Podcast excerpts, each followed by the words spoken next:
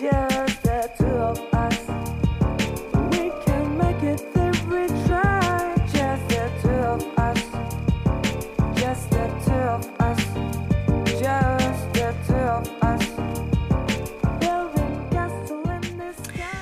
Bentornati su metà, come state? Lo so, ho saltato un paio di settimane perché, eh, come sapete, la gestione del tempo è ancora un work in progress per me, ma eccoci tornati con un nuovo episodio. Io sono Martina e in questo podcast parliamo della vita fra i 20 e i 30 anni. Che figata!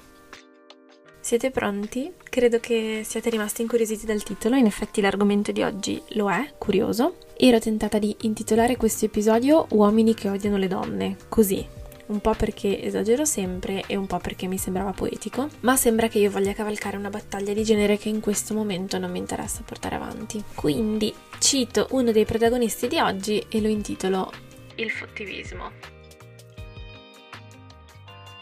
Oggi infatti parleremo di una vera e propria teoria, tipo quella della relatività di Einstein per capirci. Ne ho scoperto l'esistenza parlando con alcuni amici una sera tornando forse da una discoteca. Per opportuna privacy non vi svelerò il nome del luminare che l'ha ideata, ma ho ottenuto l'autorizzazione a divulgarla, quindi oggi vi parlo della supremazia del fottivismo, che recita esattamente così. Fottitene e fotti. Lo so, un po' volgare, ma rende l'idea. Subito devo dire mi ha dato molto da pensare. Mi sono anche arrabbiata con gli amici in questione perché non riuscivo a capire il loro punto di vista e dopo innumerevoli bicchieri passati a spiegarmelo, eh, sempre secondo la loro versione, posso dire perlomeno di averla compresa e dunque sono qui per spiegarvela. Lo scopo di questo episodio non è quello di divulgare la teoria, anzi è quello, come sempre, di portarvi uno spunto di riflessione.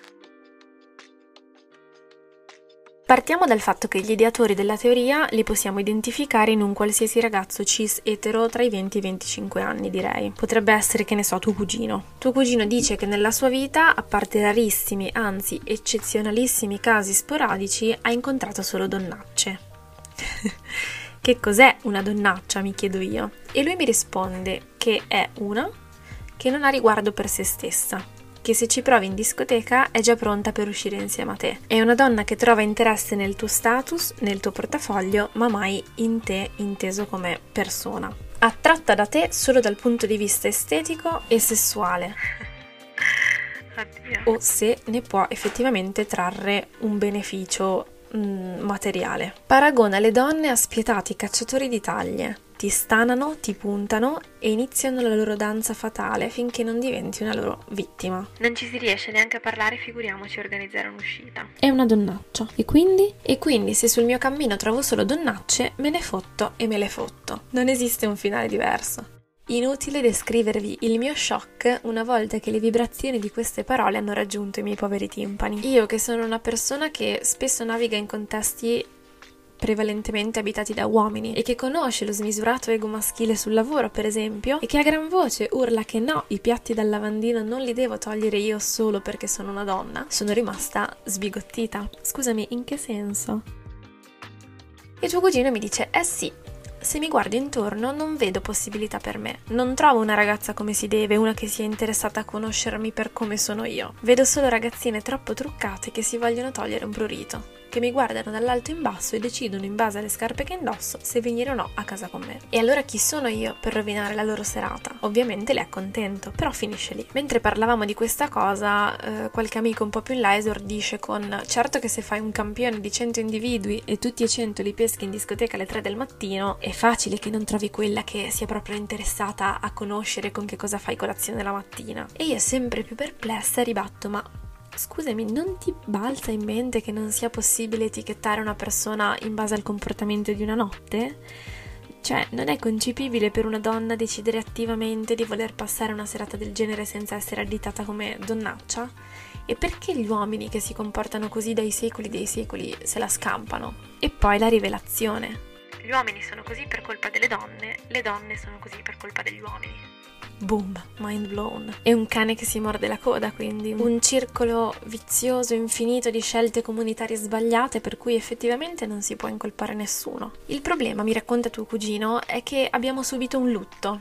la perdita di tutti quei valori umani e morali che ci rendevano appunto umani e non animali. Il rispetto, l'educazione, l'impegno, la disciplina, la dedizione. Una perdita dovuta ad un'evoluzione tecnologica che ha portato ad un'involuzione delle menti. Wow.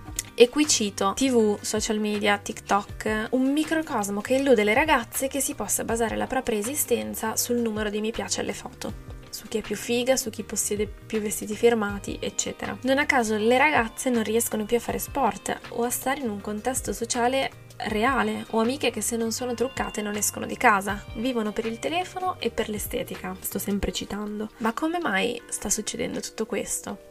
Su 10 ragazze con cui sono andato a letto, tutte hanno in comune, sentite qua, la pochezza dell'essere. Cioè, mi sembra ritornare al liceo a studiare filosofia. Io non giudico le ragazze che in una bella serata decidono di concedersi, ma il modo in cui lo fanno, in cambio di una bevuta, se non di una botta, o attratte da un modo viscido di fare. Tutto quello che le ragazze una volta scartavano, oggi ne sono attratte. E più le tratti con sufficienza, più loro ti desiderano. È un mondo in cui chi si comporta con superficialità, con arroganza, ottiene in cambio il corpo delle donne. Addirittura tuo cugino associa la sua idea a quella di Schopenhauer. Una visione pessimistica dell'uomo. Masticando questa teoria, cercando di scoprirne di più, eh, mi ritrovo allo step successivo. Mi faccio quindi descrivere una ragazza come si deve, che deve rispecchiare canoni ben precisi. È elegante, delicata, studiosa, lavoratrice, ha ambizione, è puntuale, intelligente, profonda, ma soprattutto se la tiene stretta ma neanche troppo, un tot, il giusto. Quanto serve a scatenare nell'uomo l'indole di cacciatore, la stessa indole che rivendica a gran voce ora che se la sente soffiata via dalle donne. Scherzo, non vi offendete. Ne esiste una ogni 500, dicono. E cosa succede se la trovi effettivamente? Beh, io la vedo, mi dice tuo cugino. So esattamente chi sono le ragazze come si deve, ma non mi avvicino, non finché non sarò certo di volere una relazione stabile, altrimenti rischio di bruciarmele. Capisco, quindi in realtà ti viene comodo che esistano ragazze che in questo momento della loro vita siano sintonizzate sui tuoi stessi canali. E lui non nega, mi dice che gli fa piacere condividere qualche notte insieme a loro, ma che mai e poi mai sceglierebbe di condividerci la vita. Allora io mi chiedo a quante donne intelligenti, ambiziose, educate, eccetera, eccetera, sia capitato di passare una serata pazza e per questo motivo di essere state scartate da un uomo con le antenne dritte. Però qui tuo cugino mi incalza e mi dice che per lui è abbastanza semplice capire se si tratta di una notte pazza o di una tendenza. Sono io che faccio fatica a stargli dietro. Non si tratta di una donna che si lascia andare per una sera, dice. Si tratta di donne, anzi ragazzine, che si sistemano ed escono di casa con l'obiettivo di mettere un check nella lista delle loro conquiste. Un po' come le figurine panini. Ce l'ho, ce l'ho, manca. E si scatena il classico discorso sulle nuove generazioni. Quando avevo 16 anni io, i miei genitori non mi facevano uscire di casa, tantomeno la sera. Oggi a 16 anni si fa serenamente clubbing 5 sere su 7 ed è normale che una ragazza di 16 anni non abbia gli strumenti per affrontare una vita pensata per chi ne ha 25. È normale che si facciano degli errori ed è giusto imparare da essi. Il mondo evolve, le cose cambiano ed evidentemente stanno cambiando anche i ruoli di genere, che poi ad oggi parlare di genere forse è superato? Non lo so. Comunque la donna non è più la principessa da salvare e l'uomo non è più il cavaliere sul cavallo bianco.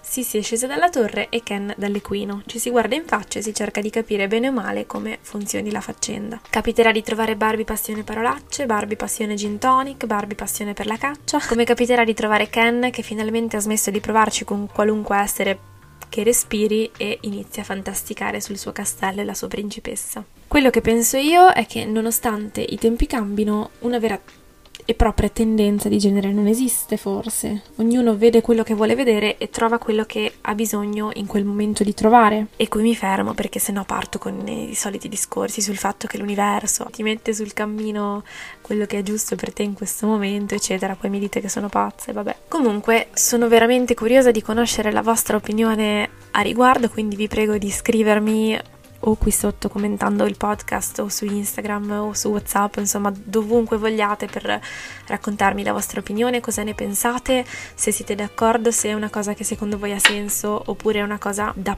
totalmente pazzi. Io vi aspetto e vi do appuntamento alla prossima settimana con un nuovo episodio. Stavo pensando tra l'altro di cambiare il giorno della settimana in cui fare uscire gli episodi, quindi fatemi sapere anche se avete preferenze riguardo. Io stavo pensando forse il lunedì per iniziare la settimana col botto, anche perché con i miei nuovi orari forse eh, riuscirei a lavorare meglio il weekend, riuscirei ad editare un più, con un po' più di facilità rispetto che la sera tornata a casa, quindi forse verrebbe meglio a me, ma fatemi sapere se, um, se siete d'accordo oppure no. Grazie per avermi ascoltata anche oggi, ci sentiamo la prossima settimana. Un bacio!